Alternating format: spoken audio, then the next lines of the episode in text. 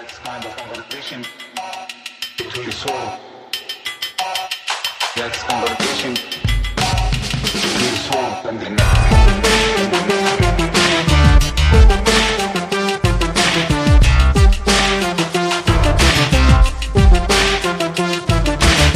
Hello, American Prestige listeners. It's Derek, and I am joined as always by my friend and co host, Danny Bessner.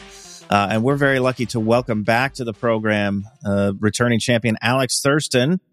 Alex is assistant professor of political science at the University of Cincinnati. Uh, he studies uh, Islam in West Africa, West African politics. Uh, we had him on, you may recall, a few weeks ago to talk about Mali. Uh, he is back to help us unpack the Nigerian presidential election. Alex, thanks for coming back. Thanks a lot for having me. Uh, so, uh, first things first, a little bit of self promotion here. Alex wrote a piece previewing the Nigerian election for me at Foreign Exchanges. Uh, if you want to check that out, we'll have a link to it in the show description. But Alex, why don't you? Why don't we start with since we uh, shamefully have not done really an episode about Nigeria? Give people a, a, the the background to this election, and uh, you know, no pressure. You have like three minutes to talk about all the challenges facing the next Nigerian president. Uh, no, seriously, I mean, you know, give people some sense of of what overall is is the the situation in Nigeria and what challenges await uh, the new president. Sure, yeah. So I think you know Nigeria is often called one of the most important countries in Africa. I would call it one of the most important countries in the world. I mean, probably well over 200 million people, um, on track by certain projections to be the third most populous country in the world, maybe by the middle of this century, displacing the United States for that spot, and a, a really important potential kind of regional power. Um, at points, the largest economy in Africa. Anyway, the list the list goes on and on. A huge center for for cultural production, for films, for literature, music, so forth.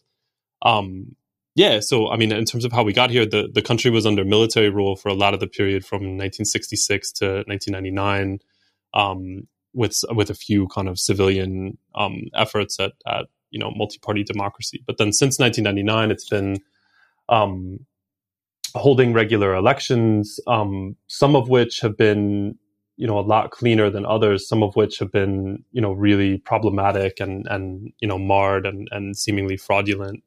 Uh, for from 1999 to 2015, the a single party, the People's Democratic Party, dominated the presidency and a lot of the governorships.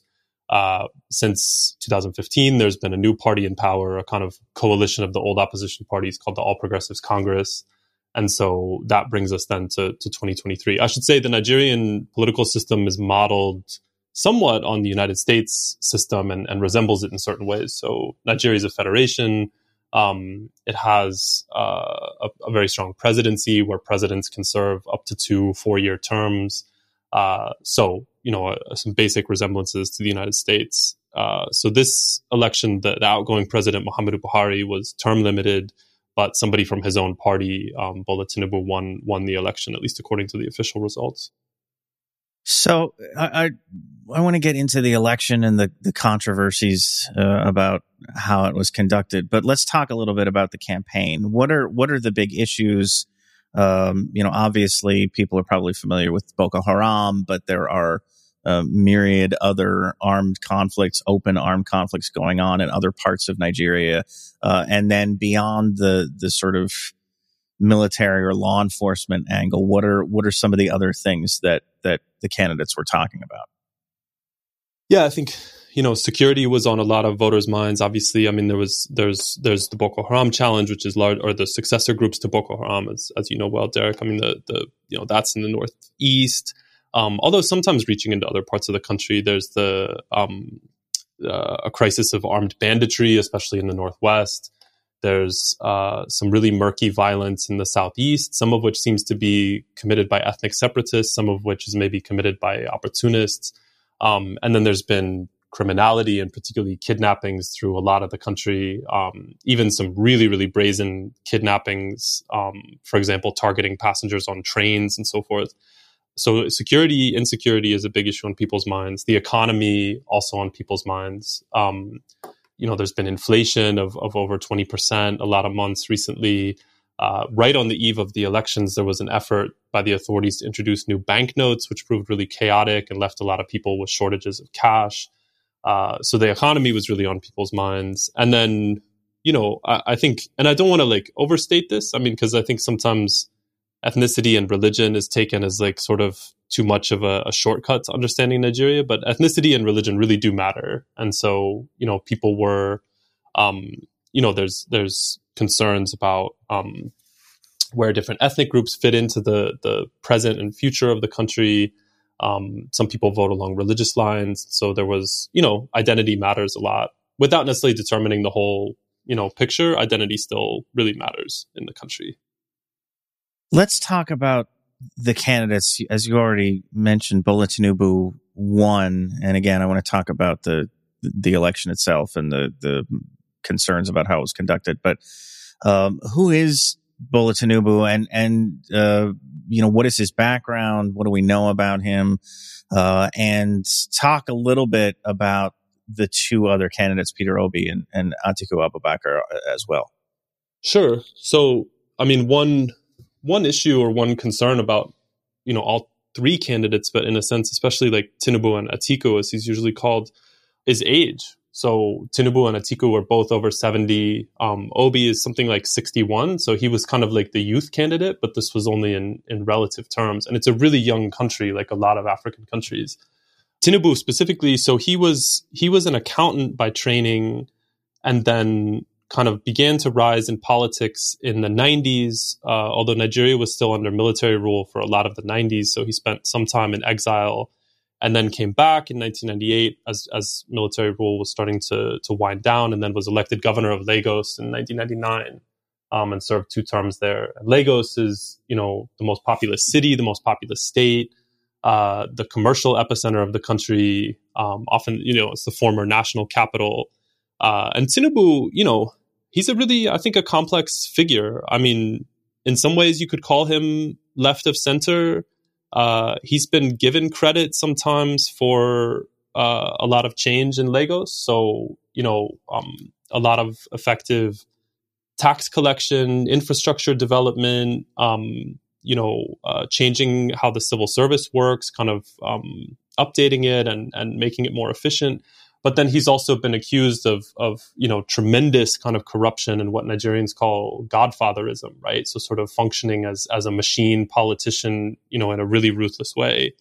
Um, from Lagos, then he, he built a power base that encompassed a lot of the southwest of the country, uh, even after he left office in 2007. And then he was a key architect of, of what became the ruling party, so the All Progressives Congress, which formed in 2013. Uh, and he was key to the victory of, of Buhari, the current outgoing president, in 2015. And then he became the candidate of the party in, in 2023 and, and has now won. And what what do we what can we say about uh, the the backgrounds of uh, Atiku and and uh, Peter Obi? Yeah, so I mean, Atiku was was vice president from 1999 to 2007, so during the same period that Tinubu was the governor of Lagos um, and was accused, you know, seriously accused of, of corruption during that time. I mean, including in cases that reached into the United States. Um, and and you know really had I think left office under under a cloud and then tried basically in every election going forward to be um, either president or a major party nominee and so forth and and then was the runner up against Buhari in 2019 uh, and now has been the runner up again in, in 2023 uh, Obi then uh, campaigned this time under the the Labour Party, um, but was a latecomer to that party and basically only switched to it because of losing out in the in the primary of the People's Democratic Party or PDP, losing out to um, to to Atiku.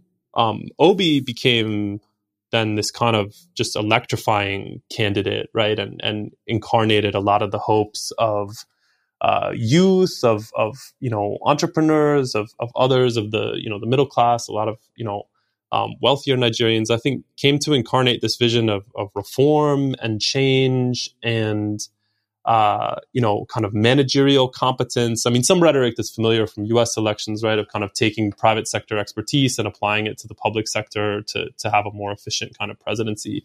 I think, I mean, here's where I would differ with his supporters, I guess. I think that he was a conventional politician who who you know managed through skillful campaigning and and through uh, kind of being in the right place at the right time to to become this kind of symbol. I don't. I think his presidency, had he won, would would have disappointed his own supporters. Um, but be that as it may, he in any case, it's, it's clear that he he became this kind of symbol, right, for for a lot of the country, a, a symbol of of change. This it was an interesting dynamic because um, uh, everything that I read suggested that Obi was like this. You know, Obi's campaign was this freight train of momentum. He was the most popular candidate. Everybody was, you know, uh, turning out. Young people were enthusiastic. Um, but you wrote in your piece that he was unlikely to win because his party infrastructure wasn't uh, just wasn't mature enough, and and Tinubu, uh, as the the candidate of the ruling party, had an edge there. Can you talk a little bit about that dynamic and what do you think explains uh, uh the the result here? Tinubu uh, apparently winning. Um, you know, is there some reason to think there were uh, shenanigans. And again, we can get into the irregularities, the delays in voting, and the um, the delays in the count that people have have brought up. Uh, but I'm just curious what what explains Obi not just not winning, but finishing third after all this kind of uh, you know seeming uh, seemed to be a lot of buzz around his campaign. Yeah, I mean, I think that you know this is something people may be dissecting for for a long time. I mean, I, I could give a couple different explanations, some of which might fit together, and and or or which could work kind of on their own, depending on one's point of view. I mean, I think I think some people might just start with with ethnic and religious factors, right? And and you know, some Nigerian friends have said that they felt you know, voting proceeded largely along religious and ethnic lines. Obi comes out of comes from the Igbo ethnic group, which is the third largest ethnic group in the country. So, you know, a major, major ethnic group, but not not a you know not a majority or or even a strong plurality. Um, also Christian, uh, you know, and and it's complicated to assess the religious demographics, but but Christians do seem to be a slight minority in the country. Um, and then, yeah, I think so. I think that explanation could get you maybe part of the way. I think, though, that the party infrastructures, as I mentioned in the piece, right, and as you were saying, like I think that that is a big factor as well. I mean, I think that, and now I'm gonna sound more and more cynical, but I think that um, intra elite deals are a bigger determinant of the outcome than than popular will. Um, so I think that you know control if a party controls governorships if it has senators if it has kind of a big network and a big machine i think this is you know a, a key ingredient in winning. And i think that tinubu laid you know extremely careful groundwork over many years to to rise to the presidency. Um, and i think that without a major party infrastructure that that one could not compete with that. I mean there's also then the issue of just like the you know reputed personal wealth of of Tinubu and and Atiku, right, which seems to be on a level that that Obi couldn't match, you know, either personally or or with the resources of the the relatively small Labour Party. So let's talk a little bit about what happened. Uh, there have been concerns raised uh, about delays in voting. I know the election was supposed to take place on Saturday. and in some parts of the country, it was extended into Sunday. Um, I, I believe there were scattered reports of violence, but it sounded like everything went, uh, you know, more maybe more peacefully than than might have been expected. Uh, and yet there were these lengthy logistical delays. There, there's been alleged that there were also delays in the counting. What's sort of fueling? Uh, you know, there's been obviously a, a rejection of Tinubu's victory on the part of the the opposition. What's what's driving that? Yeah, I mean, I think the I think the concerns are are quite legitimate. I think that you know, I think it's possible. So I, I think there, I think it's highly likely that there was some some tampering in Tinubu's favor, which doesn't mean that the other candidates might not have been trying to tamper as well. Like if he's if he's guilty of that, it doesn't mean that the others are necessarily um, innocent of efforts to, to tamper on their own. Um, Nigerian presidential elections can go to a runoff um, if candidates don't meet you know certain thresholds, and I think that so Tinubu ended up winning with a with a plurality. I think if there was rigging on his behalf, then it was it was probably done not to create some like impression of a super majority like you know Bashar al-Assad in Syria or something like that. But I think it was done to to avoid the runoff and to have a clear sort of victory by plurality. Um, so yeah, I mean, like you said, there was some violence, but it wasn't. It wasn't. I don't think decisive. There were concerns in the lead up because there was a lot of violence in different parts of the country, especially in the southwest, and you know, attacks on uh, election workers and so forth. But I think you know the bigger determinants of the problems were were technical. So the delays, like you said, you know, polling stations not opening on time, voting having to be extended in places, and then there's what's called the bimodal voter accreditation system, which is kind of a, a platform that works by recognizing um, fingerprints and, and facial features. And this was the first time that this was rolled out. And so the, the big concern, you know, to simplify greatly is, is that this was used to, to do fraud, right? That, that, you know, electronic counts didn't match up with the, uh, with the actual will of the voters as expressed at the, at the polling station. Um, and so the, the INEC, the, the Independent National Electoral Commission, has been accused of, of rigging on Tinubu's behalf um, using the machines and and you know even more sort of blatant issues of election interference have been have been reported to. So you know journalists, I mean from the Financial Times, from others said that you know that they saw things happening right in front of them. You know ballot boxes being being taken and so forth. So it seems if there was fraud, and I think that it's highly likely there was, then it involved a mix of kind of old school you know brazen interference plus some some possible electronic tampering. What's been the response so far from uh, uh, Obi and Atiku? I know Atiku had a march uh, in Abuja uh, maybe just yesterday. Um, has there been any? I, Obi's talked about challenging the result in court. There was a uh, even a, a, briefly some some sort of court motion filed by a, a few states that they then withdrew. Um, what what's the path here for either of these uh, either the, these guys to to challenge the outcome? And is there any conceivable, realistic way forward that could actually see the the election results revisited? No, I don't think so. I'd be I'd be shocked. I mean, I think that it's it's common to go to the courts, right? And and Obi and Atiku have have wanted to go through the courts, and you know, and I think that could, that could go on for a while. I mean, even now, there's some wrangling essentially between them and INEC about these um, bimodal voter accreditation systems because uh, in Nigeria they usually have elections kind of staggered. So on March 11th they're going to have the the state elections, so the um, governorships and the state houses of assembly. So INEC has said it wants to kind of reconfigure these these bimodal voter accreditation systems uh, in advance of the gubernatorial elections. The the opposition camp has said wait a second, this this looks like you're trying to sort of erase some data, and and the the opposition camp has had camps have had, I believe, a court had cleared them to kind of audit the electronic records. So anyway, so now there's wrangling over over the, the issue of transparency. But I think no, I mean, so there's been you know court challenges to presidential elections in the past, but they've all been unsuccessful, and I think they're they're going to be unsuccessful this time. And I think in particular, international recognition of the results um, sometimes more enthusiastically than others. I think that that has kind of sealed Tinubu's kind of uh, status as, as the president elect. There's there's court challenges, including successful ones at the state level all the time. So sometimes courts will order rerun elections, or they'll you know there's been impeachments of of governors and so forth. So at the state level, it's a different game, but at the presidential level, there wouldn't be a precedent that I'm aware of for throwing out the results or doing a rerun. Let's talk about the international angle. Uh, you brought that up. Uh, uh, I saw there was a piece in Foreign Policy, I think just yesterday. Uh, you know, I say yesterday. I don't know. This interview is going to come out probably next week, so it'll have been a few days. Uh, but as we're recording this, there was a piece that came out recently in Foreign Policy that that questioned the Biden administration's decision to really, it seemed like, jump in very fast and very hard to say, you know, congratulations to Bola Tinubu.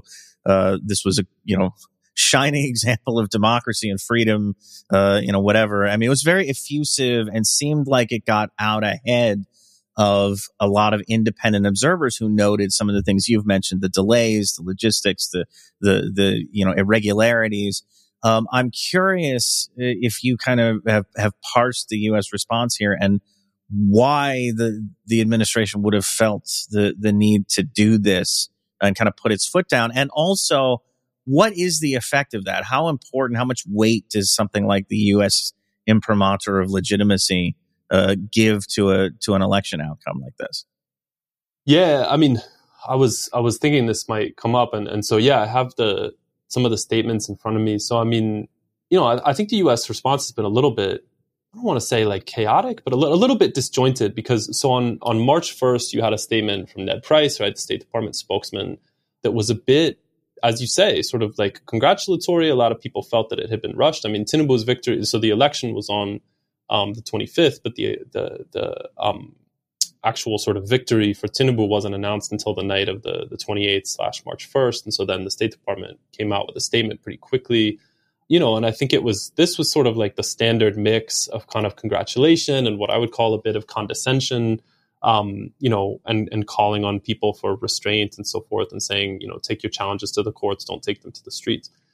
Then the ambassador, though, came out on March 5th. And I think this is kind of you know, responding to, to the mounting criticisms of the election, of the US response, of the international response generally, and said, you know, flat out, she says in, in one paragraph, it is clear that the electoral process as a whole on February 25th failed to meet Nigerians' expectations. So I don't know if this is kind of a difference between, you know, the, the embassy and, and headquarters, or whether this is, I think it's probably more, because I'm sure she had to get it cleared, I think it's probably more the U.S. adjusting a bit as the the criticisms mounted.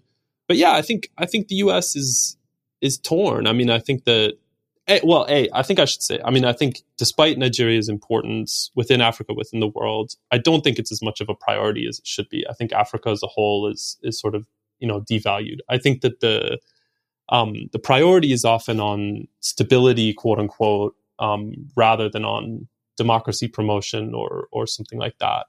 Um, and so, you know, I think there was sort of, I would guess that the thinking was kind of like, well, this was a messy election. Let's, let's, but we're going to end up working with Tinubu. So let's go ahead and get things off on the right foot. Let's, let's recognize him. And then let's, you know, note that there were some concerns and move on. I think now maybe one could take the ambassador's statement as a bit of, I don't know, damage control is probably too strong, but, but sort of, you know, adjusting a little bit the tone, saying, okay, we recognize that there's you know uh, irregularities or or that there's anger over this. I think I mean the common element across both statements though is is sort of almost pleading with people not to engage in violence, which again comes back to the kind of stability, you know, priority. I mean the the second statement, the ambassador statement seemed almost like closing uh, the door after the the barn door after the horse was already out, right? Huh. I mean like that first statement to me is like this is the one that T- uh, Tinubu and, and, you know, the APC are going to use to say, look, we won even the United States, the, you know, shining city on the hill or whatever, uh, says so.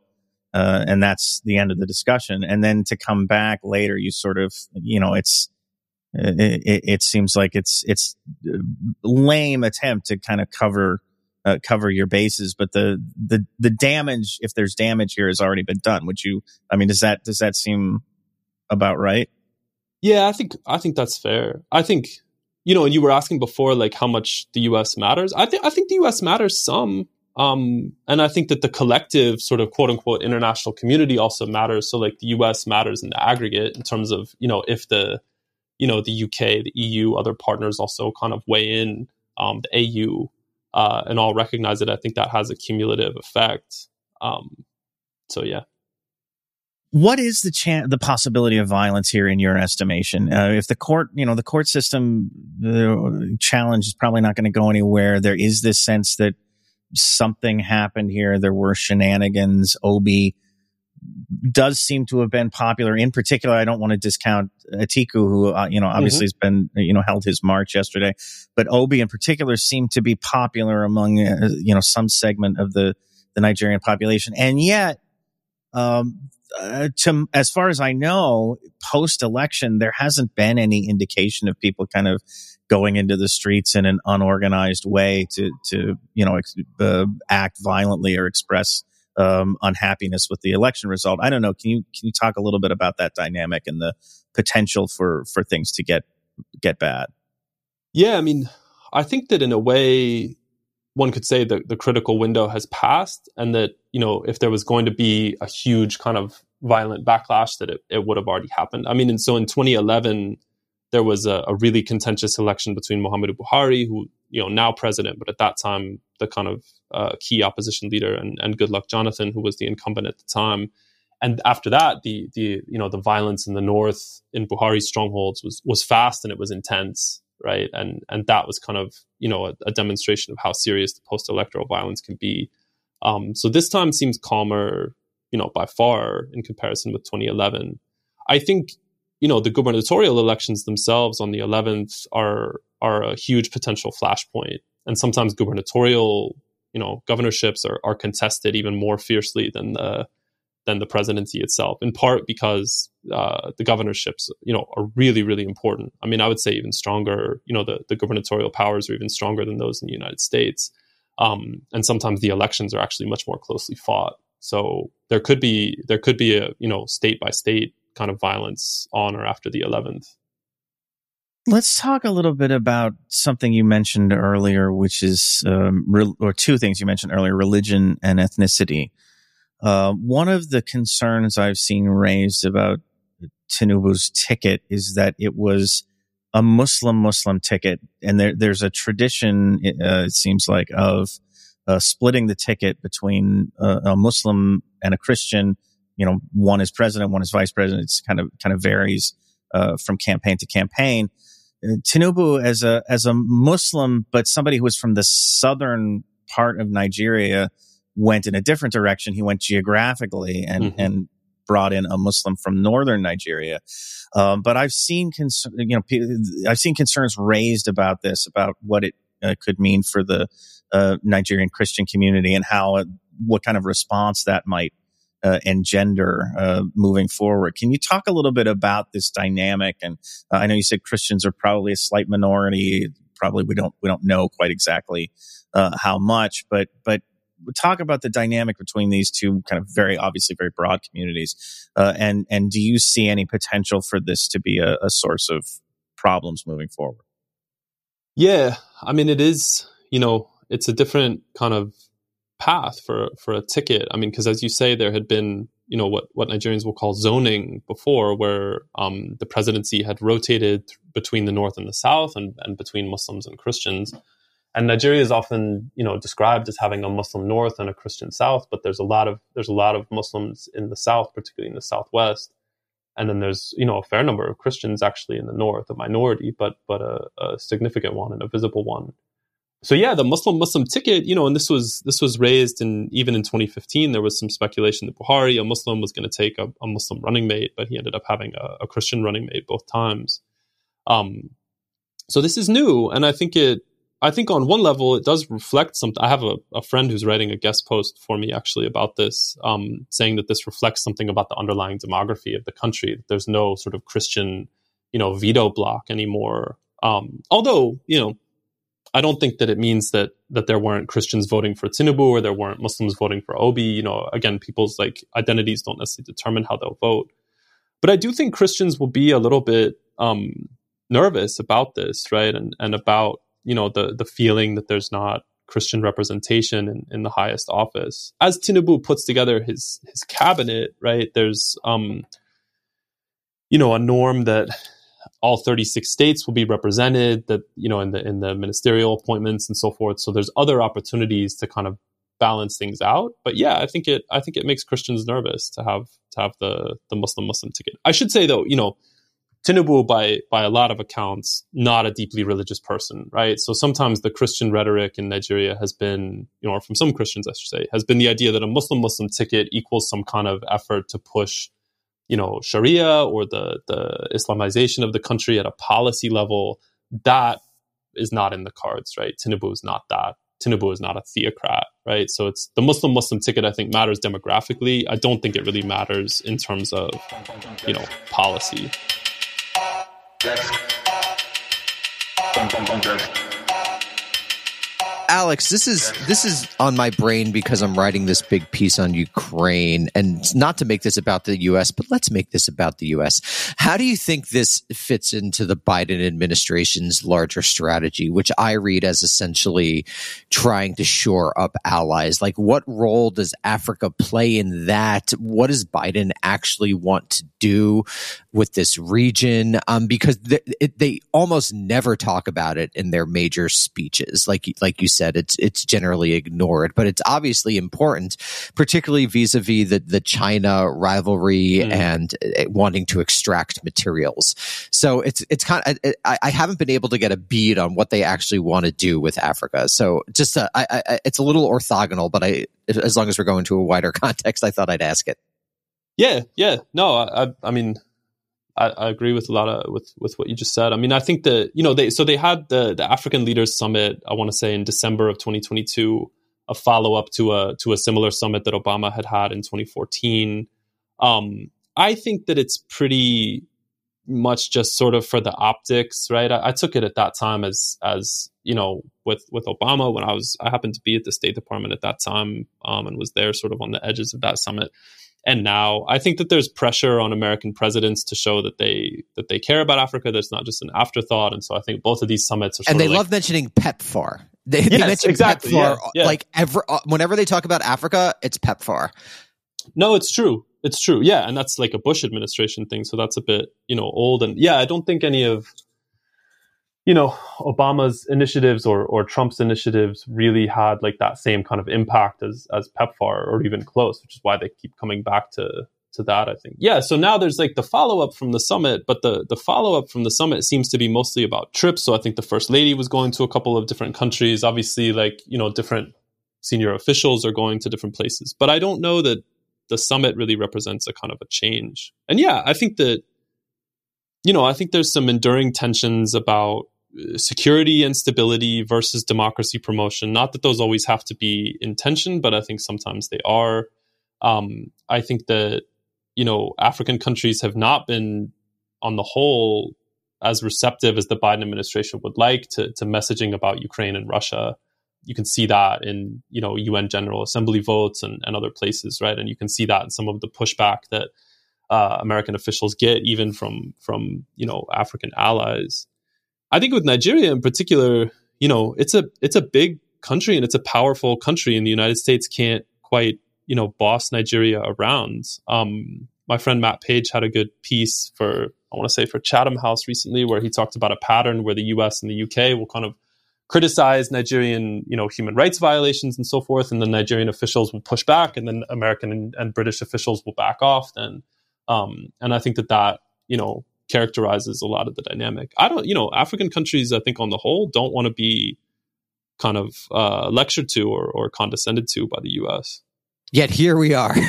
no, and I think you can say that. they see just don't understand. I mean, America is the shining city on the hill. Like I said, we're we're we're allowed to lecture. It, I I I, can, I know I shouldn't say this, but the solipsism of US policymakers still is really something to behold. Like, I kind of get why Madeleine Albright is using the, you know, exceptionalist argument. America sees more than every country and whatever that was 1998. But the fact that they still talk this way is just such a, an intellectual and ideological failure. It, it, it's it's embarrassing. I mean, I, again, everyone knows this, but it's just it's really uh something to actually sit and you know read for days and days and days on end that they still believe this shit.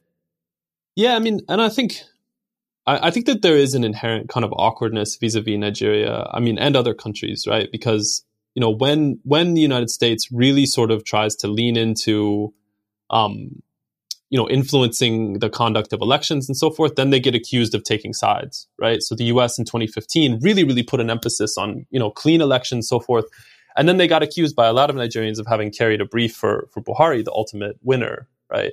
But then when they back off a bit, you know, then they get accused of, of not caring. I can see why US officials would, would find that dynamic frustrating. But I also think, yeah, I mean, I agree that, you know, the the kind of rhetoric continues to deploy this notion of American exceptionalism. Sometimes I think in ways that are, you know, that that that are transparently kind of condescending, you know, like sort of some of the statements with this election were like, our country too has gone through disputed elections. So, you know, we can kind of sympathize with you. And I don't know. I don't think that really resonates with people um, in Nigeria. Uh, I, I want to keep on this line, actually, Alex. As you talk to people who uh, are involved in Africa work, let's say in DC, or you know, people who who are in uh, you know, kind of especially focused on Nigeria. This is a country that uh, is projected to be the third largest in the world by the end of this century, if not well before that. It's a major, um, you know, going to be a major economic player, a major player in terms of uh, addressing climate change. What do people say about this uh, continued just U.S. kind of mono focus on security and counterterrorism, and then you know to the extent that there's any shift, it's just viewed through the the lens of competition with China, or mm. are you on the same page with Russia? There doesn't seem to be any kind of more sophisticated uh, sense of trying to deal with uh, with uh, uh, uh countries across Africa, but but Nigeria, let's say in particular.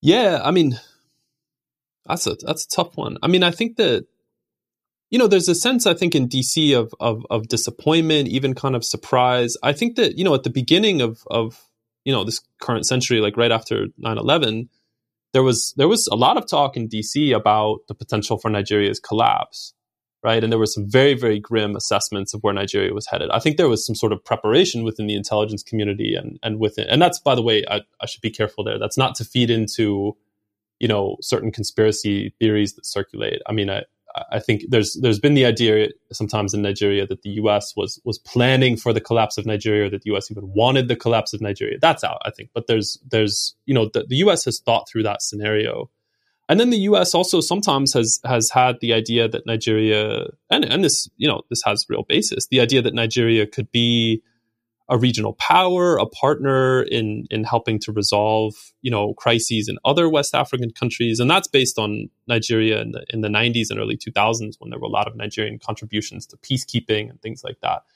I think the scenario that has surprised a lot of people in DC though is, is the current one where where it's just sort of years and years of, of serious problems that fall short of the breakup and, and collapse of the country, but that that just continue to get worse and worse. So I think there's some some confusion there, and I think there's relatively few points of leverage. You know, I heard a story once. Maybe I've, maybe I've even told you this before, but I heard a story once about PEPFAR funding actually, and about you know the U.S. funding that that during the time of, of Jonathan, when um, Okonjo Iweala, who's now the, the director of the World Trade Organization, the director general of the WTO, um, that a U.S. official threatened to cut off some some funding. She said, "Okay, give give us a couple weeks. You know, we'll move things around. We'll you know we'll change things. You know that basically there's there's not that much U.S. leverage, and I think that's where you that's how you get to a place like this where you get these sort of lukewarm statements of congratulations for for Tinubu because I think there's not you know, a perception in Washington that there's really that much that can be done. But I mean, tack on just one more thing. That's how you get to a place where, you know, in, in, in December, right, Reuters came out with this huge uh, expose of, of, you know, serious, serious abuses. I mean, forced, forced abortions, you know, performed by the military on, on upwards of 10,000 women. Um, and it made relatively little impact on, on the bilateral relationship. It seems to have made very little impact on policymaking in Nigeria. Um, so if it's at that point where the U.S. has no kind of leverage or even real policy change in the face of, of some of the most horrific uh, human rights abuse, you know, allegations that I've ever heard, um, that's that's a bad place for U.S. policy. Let's bring it back to Nigeria and talk about the legacy of Muhammadu Buhari, who is now the the lame duck outgoing president. I know you've written about him uh, quite a bit over the years. Uh, Buhari was elected on a, uh, it seems like a promise to uh, take care of Boko Haram, take care of the violence, improve Nigeria's security situation. Boko Haram is perhaps no more, but it's only because it's been replaced or supplanted by Islamic State West Africa province, which, uh, if anything, seems to be going doing just as well, if not uh, you know, better than than Boko Haram was doing, and, and so uh, he seems to have mostly failed on that account. I'm curious, you know, uh, his human rights record, as you suggest, there are black marks there. What is your overall kind of uh, assessment of of Buhari's performance in his two terms? Yeah, I mean, I think he's, you know, I think he's leaving office as as a failure. Um, and I'll admit, you know, to to to some bias on you know in favor of him. I mean, in, in 2015, it seemed to me because because Goodluck Jonathan seemed to be you know really a very lackluster president. His his predecessor, who was in office from 2010 to 2015, um, and Jonathan had, you know, come into office in kind of a chaotic way because his predecessor had died in, in office, and then Jonathan won this election in 2011 that I that I mentioned, you know, had serious violence afterwards, and Buhari, who had won as the who had run, sorry, as the as the main opposition candidate from 2003 on in every election, he seemed to be this kind of um, austere figure, you know, um, seemed not to be personally corrupt and and you know, I mean, I, I didn't want to make him into a superhero at the time, but I thought, okay, he's going to do a better job than than Jonathan. And I don't, I don't know. You know, I, th- I think that I think they both failed in office. I mean, you know, Buhari has been aloof, slow to decision making. Um, you know, serious health problems throughout his his presidency, which is now becoming a kind of a theme because Tinubu reportedly, you know, depending on what one believes, may have some health challenges of his own. And so you get to this kind of structural problem where you have some of the top politicians in the country spending their whole lives to get into the presidency and then when they get there they're not physically even suited for for the job um so yeah I so, wouldn't know it. We wouldn't know anything about that.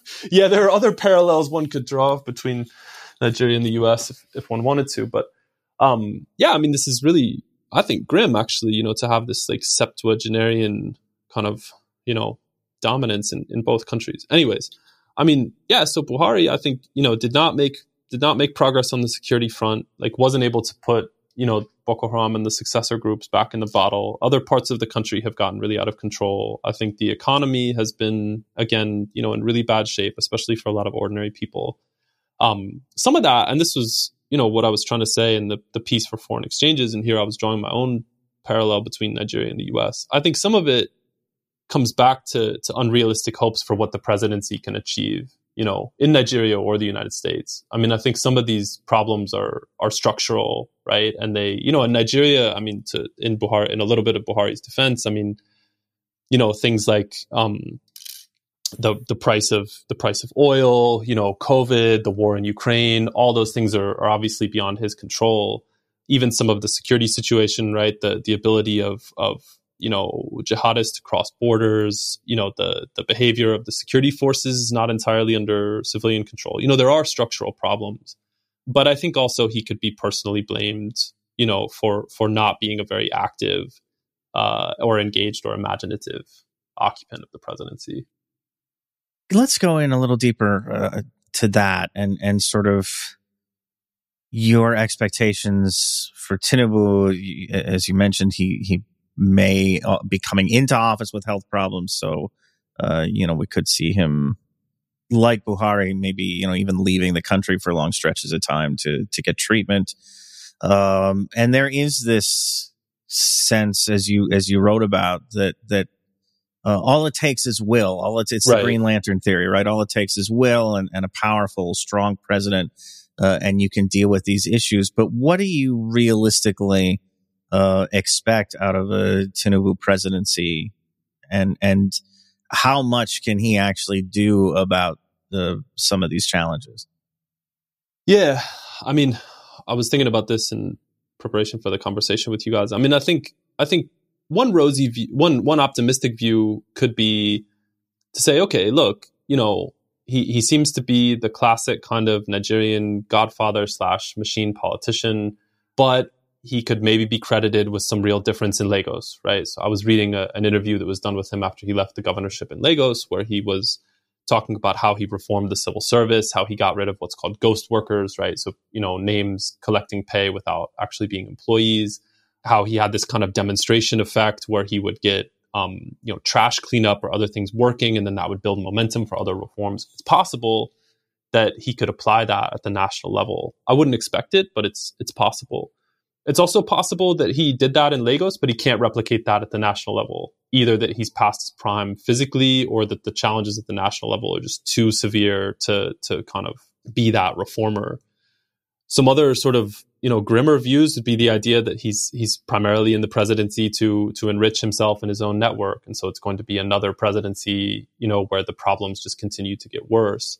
Um, and then I guess my own view is laid out in the piece is that yeah, that the, the structural problems are running now too deep for any kind of president to to solve them. Right, that that it's going to be very difficult to to stop, for example, the military from committing human rights abuses, which would be maybe one of the few things that could change the the pattern of of you know insurgency in the countries if the military could could restrain itself more.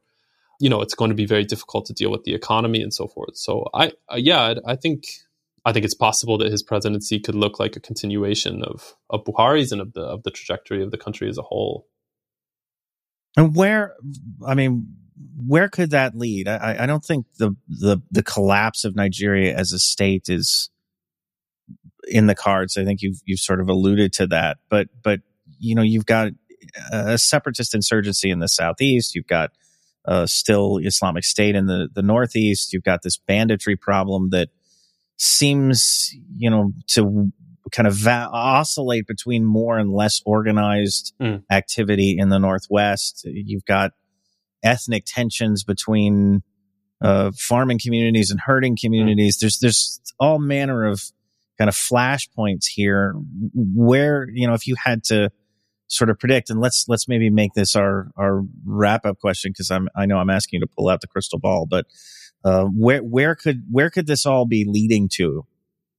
It seems untenable to have this many uh, kind of conflicts, major conflicts happening all at once. So I'm, I'm just curious where you see it kind of going.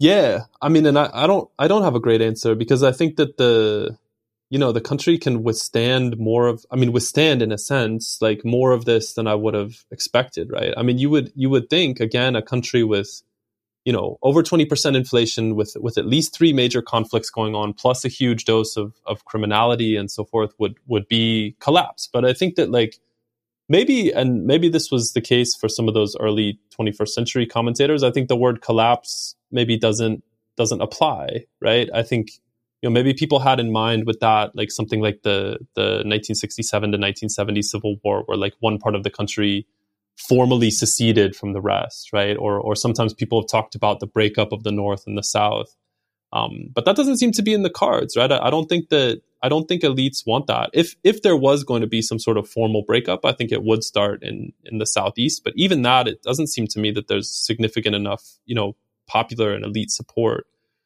And this is my own status quo bias, I guess. But I think that the I think the trajectory could continue as it's been going, and and get worse without without necessarily reaching a point where you hit like collapse. Because I think that you know, I think the elite of the country can tolerate a, a substantial amount of, of, of chaos, right, and insecurity, which is which is visited not upon them personally, right, but which is visited upon largely ordinary people, you know, or, or you know, the middle class and the and the working class. Where that all heads, I, I, you know, I really don't know. I mean, I think already there's like, you know, it's a very patchy situation with pockets of stability, pockets of instability, pockets of, you know, places where people can, if they have certain advantages where they can, they can make money and they can thrive. And then there's people living in some of the worst poverty in the world. Yeah. Again, that's my own status quo bias, but I, th- I think the current trajectory is set to continue and, and worsen, but without necessarily hitting like a, something like the the breakup of Sudan and South Sudan or something like that, some sort of formal rupture.